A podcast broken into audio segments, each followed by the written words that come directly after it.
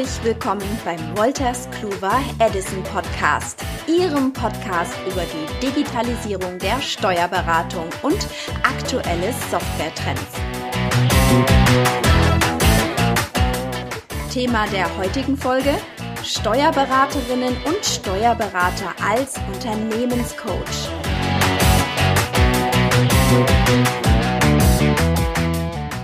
Sie hören ein Gespräch zwischen Olaf Rosenbaum, leitender Partner SRB Steuerberatergesellschaft MBH und Ulrich Geest, Leiter Unternehmenskunden der Sparkasse. Moderiert wird diese Folge von Andreas Göpfert, Produktmanager Tax bei Wolters Kluwer. Da komme ich noch zu einem, wenn man so will, ein Praxisthema aus, aus so einem Bankgespräch äh, ich habe Situationen äh, gehört oder, oder mitbekommen, wenn, wenn man beispielsweise an einem runden Tisch in einer Bank sitzen würde und dann könnte ja eine Frage ähm, von einem Kollegen aus dem Markt an den Firmenkunden gestellt werden, der ist vielleicht in, seiner, in der Begleitung seines Steuerberaters ich weiß nicht, ob es stimmt, aber ich bin neugierig auf Ihre Antwort. Könnte es eine Rolle spielen, nach Motto, ich spreche natürlich in erster Linie mal den Firmenkunden der Bank an, den kenne ich unter Umständen äh, lange und gut. Und dann stelle ich dem eine Frage zu vielleicht ähm, Planinformationen oder zu auch Vergangenheitszahlen. Und wenn ich die Frage fertig gestellt habe, also die Frage ist, spielt es eine Rolle, ob der mir direkt antwortet? Oder ich habe gehört, es gibt welche, die drehen sich zu ihrem Steuerberater und der Steuerberater kann antworten. Sie lachen. Also ich habe keine Vorstellung. Ich auch schon gehört, dass es sowas geben soll. ich bin sehr neugierig, ob das Einfluss hat. Also man kann ja sagen, ist egal, wenn Hauptsache nur die Zahlen denn wenigstens rauskommen oder vielleicht auch nicht. Herr Gist. Also würde ich wirklich äh, ganz einfach verneinen. Es spielt keine Rolle. Es spielt keine Rolle. Es kommt wirklich darauf an. Also das, was ich in der Vergangenheit kennengelernt habe und festgestellt habe, ist eigentlich, dass es meistens ich weiß gar nicht, ob das klare Absprachen, die im Vorfeld getroffen worden sind. Das erschließt sich uns ja nicht als Banker, wenn wir dann an diesem besagten runden Tisch sitzen. Ähm, oder ob das Dinge sind, die sich einfach ergeben. Also ich sage, ich habe viele Dinge, äh, oder das Gros würde ich sagen, ist tatsächlich, dass der Firmenkunde oder der Unternehmenskunde eigentlich den Part bedient, was mache ich, warum mache ich das und wie mache ich das. Also wirklich das, das, das Doing. Ich sage das mal jetzt ohne jegliche Despektierlichkeit, dass die Technik dahinter und dass der Steuerberater eigentlich den Part des betriebswirtschaftlichen, des finanziellen übernimmt. Das ist vollkommen okay. Ich kenne auch Firmenkunden, wo der Steuerberater dieses Gespräch weitestgehend äh, alleine führt und eigentlich der Firmenkunde bei Bedarf ergänzt. Das ist alles richtig. Das ist alles richtig. Also ich glaube nicht, dass es eine Bank gibt, wo der Kunde in irgendeiner Form an Renommee, an Standing verliert, weil eine, ein Spezialist eine Frage beantwortet. Ich drehe es mal um. Wenn ein Kunde, ein Firmenkunde zu mir kommt und im Rahmen des Gesprächs irgendwas über spezielle Auslandsfinanzierung wissen will, wo ich irgendwie über irgendwelche Doppelbesteuerungsabkommen eine, eine Rolle spiele. Äh, das wird mir keiner glauben, dass ich das bedienen kann. Dann ich, äh, oder habe ich in der Vergangenheit unsere Auslandsfachleute auch mit hinzugenommen. Das ist doch gang und gäbe, dass man Spezialisten einbietet. Und das ist für mich hier nichts anderes. Ja, das heißt also, ein Irrglaube oder ein, unter Umständen also ein, ein Hirngespinst zu sagen, es muss jetzt wirklich, äh, man muss in den Zahlen, jeder muss in den Zahlen zu Hause sein. Dafür hat man den Experten, sofern man aus dem Tagesgeschäft nicht sowieso weiß, äh, wie der Hase läuft. Ja, ja okay. also so mal aus dem Nähkästchen. Ne? Also ähm, man soll es ja nicht glauben, aber auch in einer Bank arbeiten ja Menschen. Und jetzt kommt es ja darauf an, dass man äh, den Menschen, äh, den Banker dazu bekommt, dass er das Vertrauen entwickelt, dass er seine Taler zurückbekommt. Ne? Weil das ist ja äh, genau genommen das einzige Ansinnen des Bankers. Man sagt dann zwar mal, ja, die wollen auch Geld verdienen und so weiter. Das ist gar nicht wichtig. Hauptsache der Kredit muss wieder geschrieben werden. Und ich bereite natürlich meine Mandanten auf das Bankgespräch vor. Und ja, natürlich, wenn jetzt der Banker und der Steuerberater sich jetzt über die filigranen Tiefen ähm, der Gewinn- und Verlustrechnung unterhalten oder so, ne? dann, dann ist der Mandant ausgeblendet. Aber wenn der Banker die Frage stellt, wie hoch war denn im letzten Jahr dein Umsatz, und dann guckt der Mandant mich an, das wäre eine Situation, die mag ich nicht. Ja, also so, so, äh, so, so rudimentär oder die, die Basics, die muss der Mandant schon, schon äh, selber bringen. Und ich steige dann gerne ein, ähm, so wenn das Warm-up gelaufen ist. Ne? Also wenn der Banker und der Mandant miteinander warm geworden sind und jetzt geht es so in den orientalischen Teil, wo man so den, den Flock einschlagen muss. Und dann, so, dann ist der Mandant auch meistens ausgeblendet, da sitzt er da mit großen Augen und fragt sich, was da gerade passiert. Ähm, so, aber so, so einfache Fragen, die müssen die Leute echt drauf haben. Und äh, das ist auch, das, das muss einfach dazugehören, dass ich als Unternehmer weiß, was ich da tue. Ansonsten fühle ich mich als Berater auch nicht wohl, mit so einem Mandanten durch die Gegend zu rennen, der nicht mal seinen Umsatz kennt. Also das ist.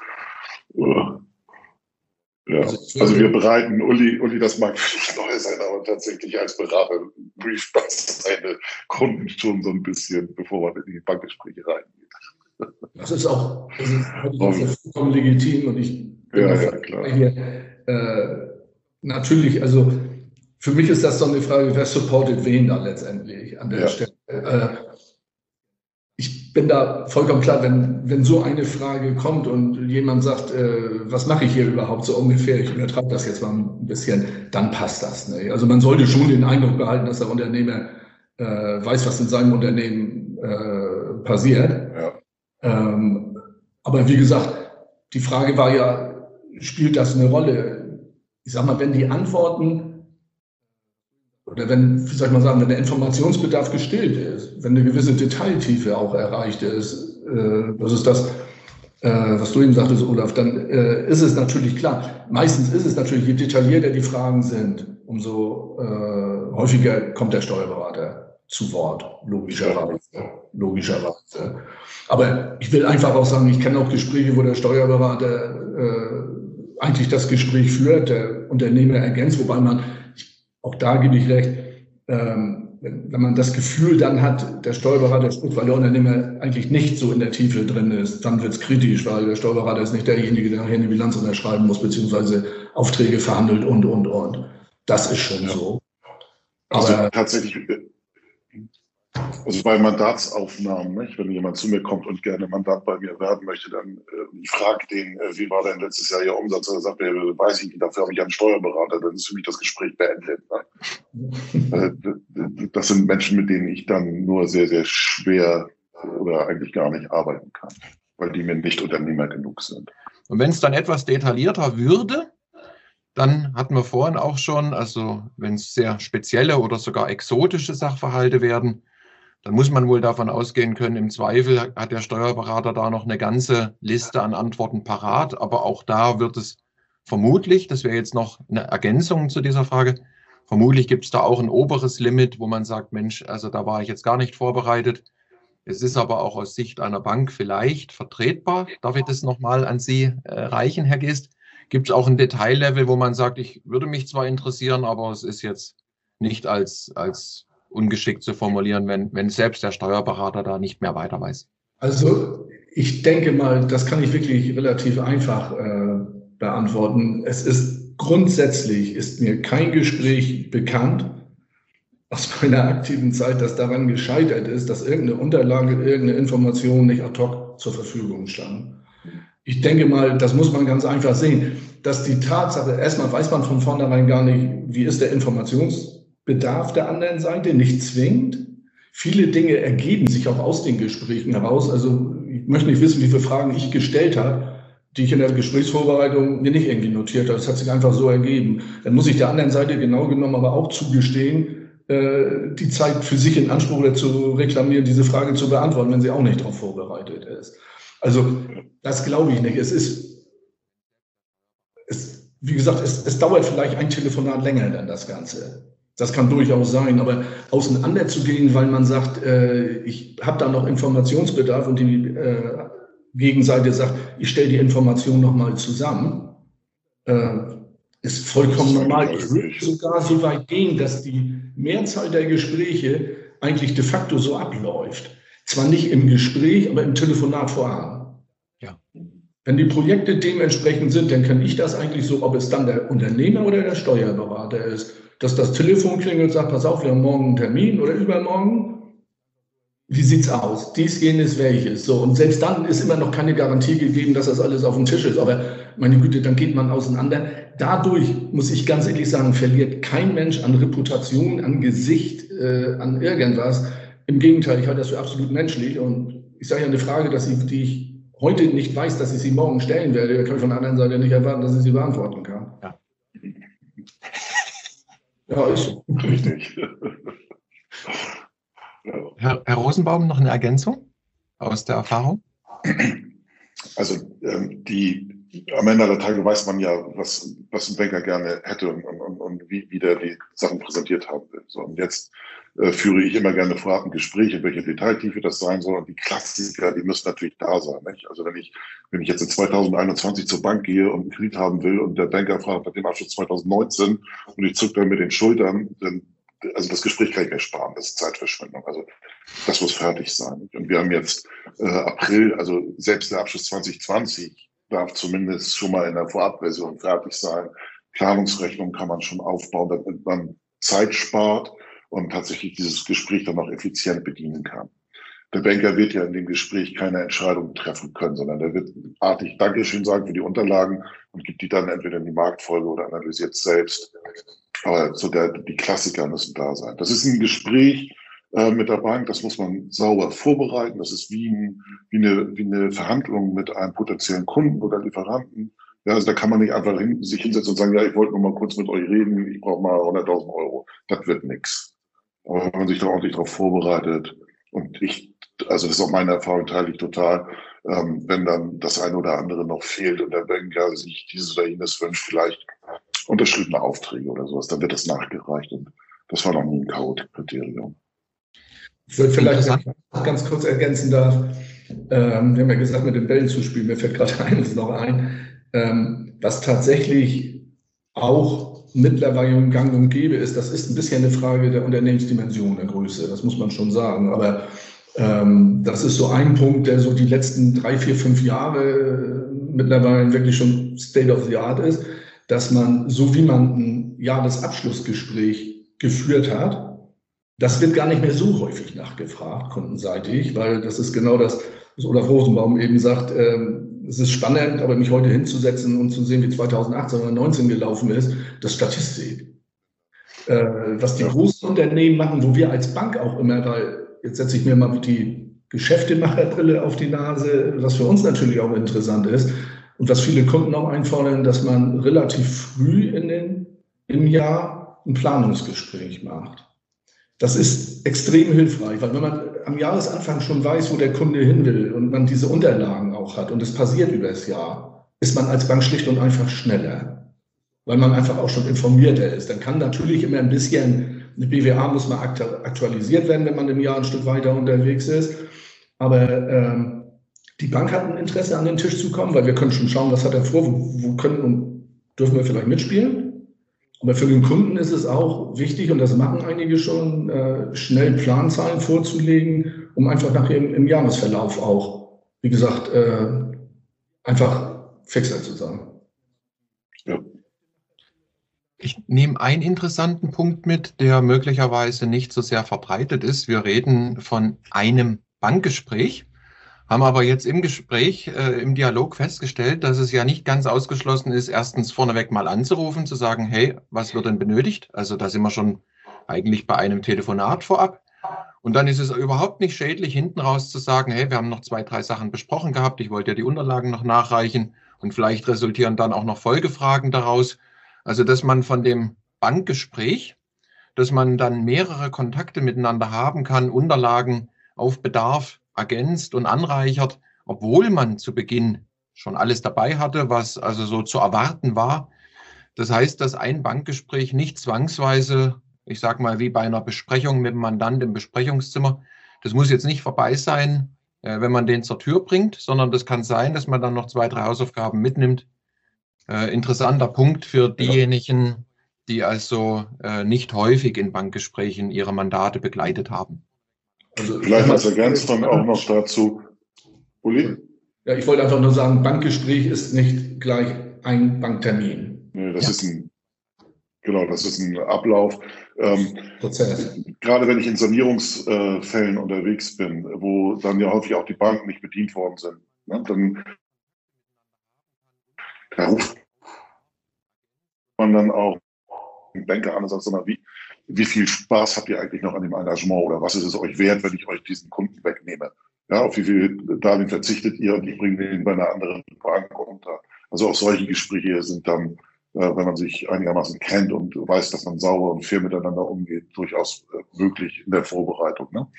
Dann ähm, hat man einfach den, eine klare Linie und das ist. Wichtig. Wie gesagt, ich hatte das vorhin schon mal gesagt, man darf nicht vergessen, das ist nicht die Bank, mit der man da zu tun hat, sondern das ist immer ein Mensch, der natürlich auch seine eigene Agenda hat, zum einen und zum anderen ähm, diese Sichtweise, wie sie früher gerne mal gegolten hat, der Banker darf nicht alles wissen und äh, der Banker ist die andere Seite. Das stimmt ja eigentlich nicht. Sondern wenn es toll läuft, dann bemühe ich mich um ein tolles Verhältnis zu meiner Bank, weil die Bank mein Partner ist und nicht mein Gegner. Ja. So, wenn, wenn man das erreicht, wenn man in dem Stadium ist, dann sind auch auf einmal ganz, ganz viele Dinge möglich, wenn es dem Unternehmen mal schlecht geht, weil dann die Bank sich auch in, tatsächlich auch neben allen Zahlen in so einer Art moralischen Verpflichtung sieht und sagt, komm, dem helfen wir jetzt nochmal. Das habe ich schon ganz häufig erlebt. Und das ist, dann fängt es auch wirklich an, richtig Spaß zu bringen. Okay. Und das ist ja nur menschlich. Stellen Sie sich mal vor, Sie hören fünf Jahre lang von einem nichts und dann kommt der andere und sagt, ich brauche mal 250.000 Euro. Das ist doch viel besser, dass ich über die Jahre so meine Touchpoints aufbaue, dass ich immer wieder zu tun habe, mindestens, dass ich mal meinen Jahresabschluss persönlich abgebe oder, oder zumindest per E-Mail irgendwie hinschicke oder ja, was auch immer. Ähm, das also, dass ich, dass ich, ne, dass ich Gelegenheiten schaffe, mit meiner Bank zu sprechen. Ich finde Ihr Beispiel gut mit der Gesellschaftssphäre. Das ist eigentlich, das trifft das eigentlich äh, ziemlich genau. Weil letztendlich steht eine Bank in einer ähnlichen Position da, es sei denn, es ist jetzt ein im Unternehmen tätiger Gesellschafter, der weiß, wie der Hase läuft, sollte er zumindest. Ähm, aber wenn ich externe Gesellschafter oder nicht im Unternehmen beteiligte Gesellschafter, das ist eigentlich die Position, die eine Bank hat. Mhm. Weitestgehend, weitestgehend. So, und ich sage mal, wenn sich eine, dazu gehört das einfach, dass ich das ist auch heute glücklicherweise mittlerweile Gang und Gäbe, aber dass ich dann eben halt äh, quartalsweise Unterlagen vom Kunden bekomme, das ist nicht bei jedem Kunden, auch nicht bei jedem Kunden erforderlich, um Gottes Willen. Aber äh, da, wo das Engagement der Bank, sprich auch das Risiko entsprechend hoch ist, äh, da ist das schon so, dass wir sagen, wir kriegen, äh, das ist auch vollkommen normal, wir kriegen äh, quartalsweise oder halbjahresweise, je nachdem, äh, die unterjährigen Zahlen mit dem Soll-Ist-Abgleich. Ja. Also Plan, anders, nicht soll ist, sondern Plan ist Abgleich. Plan ist, ja. Wenn man es genau sagt. So, und das ist, glaube ich, nichts anderes, was in welchen Rhythmen auch immer auf der Gesellschaft oder in der Gesellschaftssphäre eines Unternehmens auch stattfindet. Also ich Gesellschafter wäre, würde ich es jedenfalls so tun. Also es sind meistens gerade äh, das, was wir angesprochen haben mit diesen Planzahlen, mit dem Reporting unterjährig. Das sind meistens, sind sogar die starken, guten Kunden, äh, weil man dort natürlich auch andere Ansprüche an Sicherheiten hat. Und eigentlich kann man das sagen, das hält sich so ein bisschen die, die, die Waage, wenn ich im Sicherheitenbereich zu Recht Zugeständnisse machen kann, weil das Unternehmen einfach aus der Substanz heraus stark ist, dann muss ich aber auch sehen, dass diese Substanz, diese Substanz passt und mir nicht irgendwie im Unternehmen nicht flüchtiges Gut wird in einer Form. So, und deswegen ist es eigentlich so, dass man genau genommen eben halt gerade bei diesen Finanzierungen äh, eben halt so agiert mit diesem Plan. Und deswegen sage ich ja, riskant heißt ja immer, das so ein bisschen gleich zurückzucken. Äh, es gibt im Bankenbereich einen Spruch, der ist wahrscheinlich auch Land auf Land an bekannt, äh, der ganz einfach sagt, der beste Kredit normalerweise ist der unbesicherte, sprich der Blankokredit. Weil dann hat man eigentlich diese ganzen Dinge geprüft und ist zu dem Schluss gekommen, dass man keine Sicherheiten braucht. Und das spricht eigentlich für sich. Okay, das heißt, da ist im Grunde eine Zweischneidigkeit auf der Formulierung riskant äh, und auf gar keinen Fall irgendeine äh, Proportionalität zu sehen nach dem Motto, äh, ein, eine dauerhafte Transparenz im Sinne auch von beispielsweise einem Quartalsreporting und es soll Ist-Abweichungen. Also das sagt im Grunde zunächst mal noch nichts aus. Äh, man kann aus der Entfernung sagen, wenn es äh, größere Engagements werden oder wenn das Interesse der Bank höher wird, dann, dann ja. möchte man in kürzeren Abstand Zahlen sehen. Aber das kann verschiedenste Ursachen haben.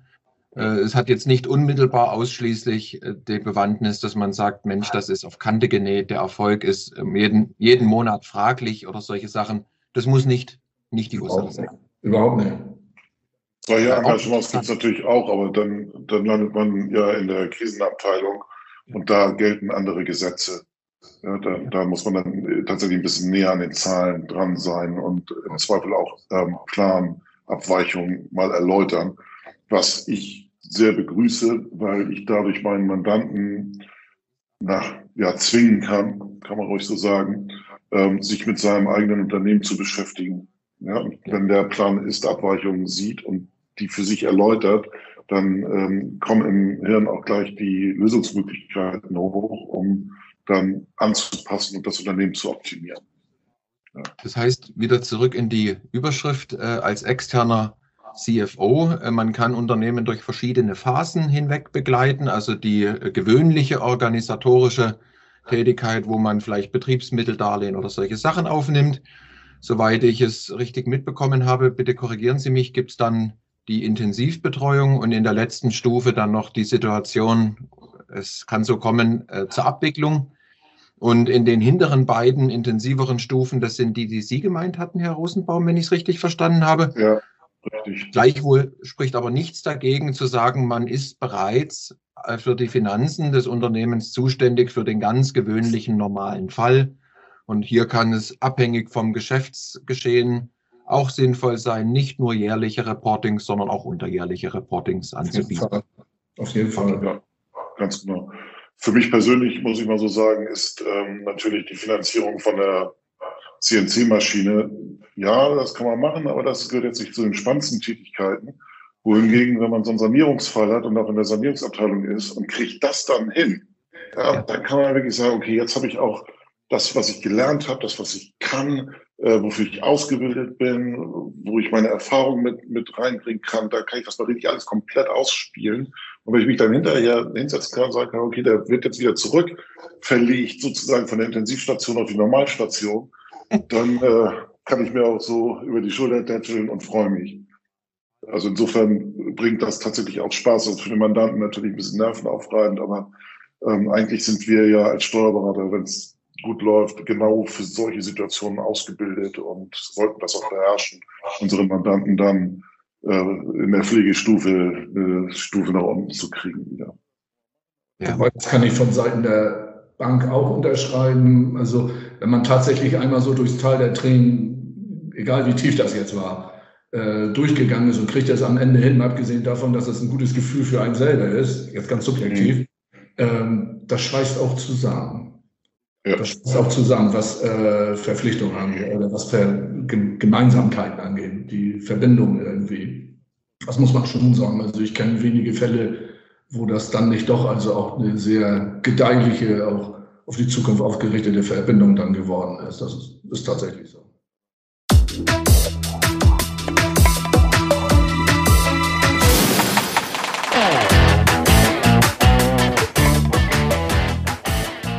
Sie haben Lust auf noch mehr spannende Einblicke in die Digitalisierung der Steuerberatung und aktuelle Softwaretrends? Dann schalten Sie auch nächstes Mal wieder ein und folgen Sie uns zum Beispiel auf Spotify und überall dort, wo Sie informative Podcasts finden. Dann verpassen Sie garantiert keine Folge mehr.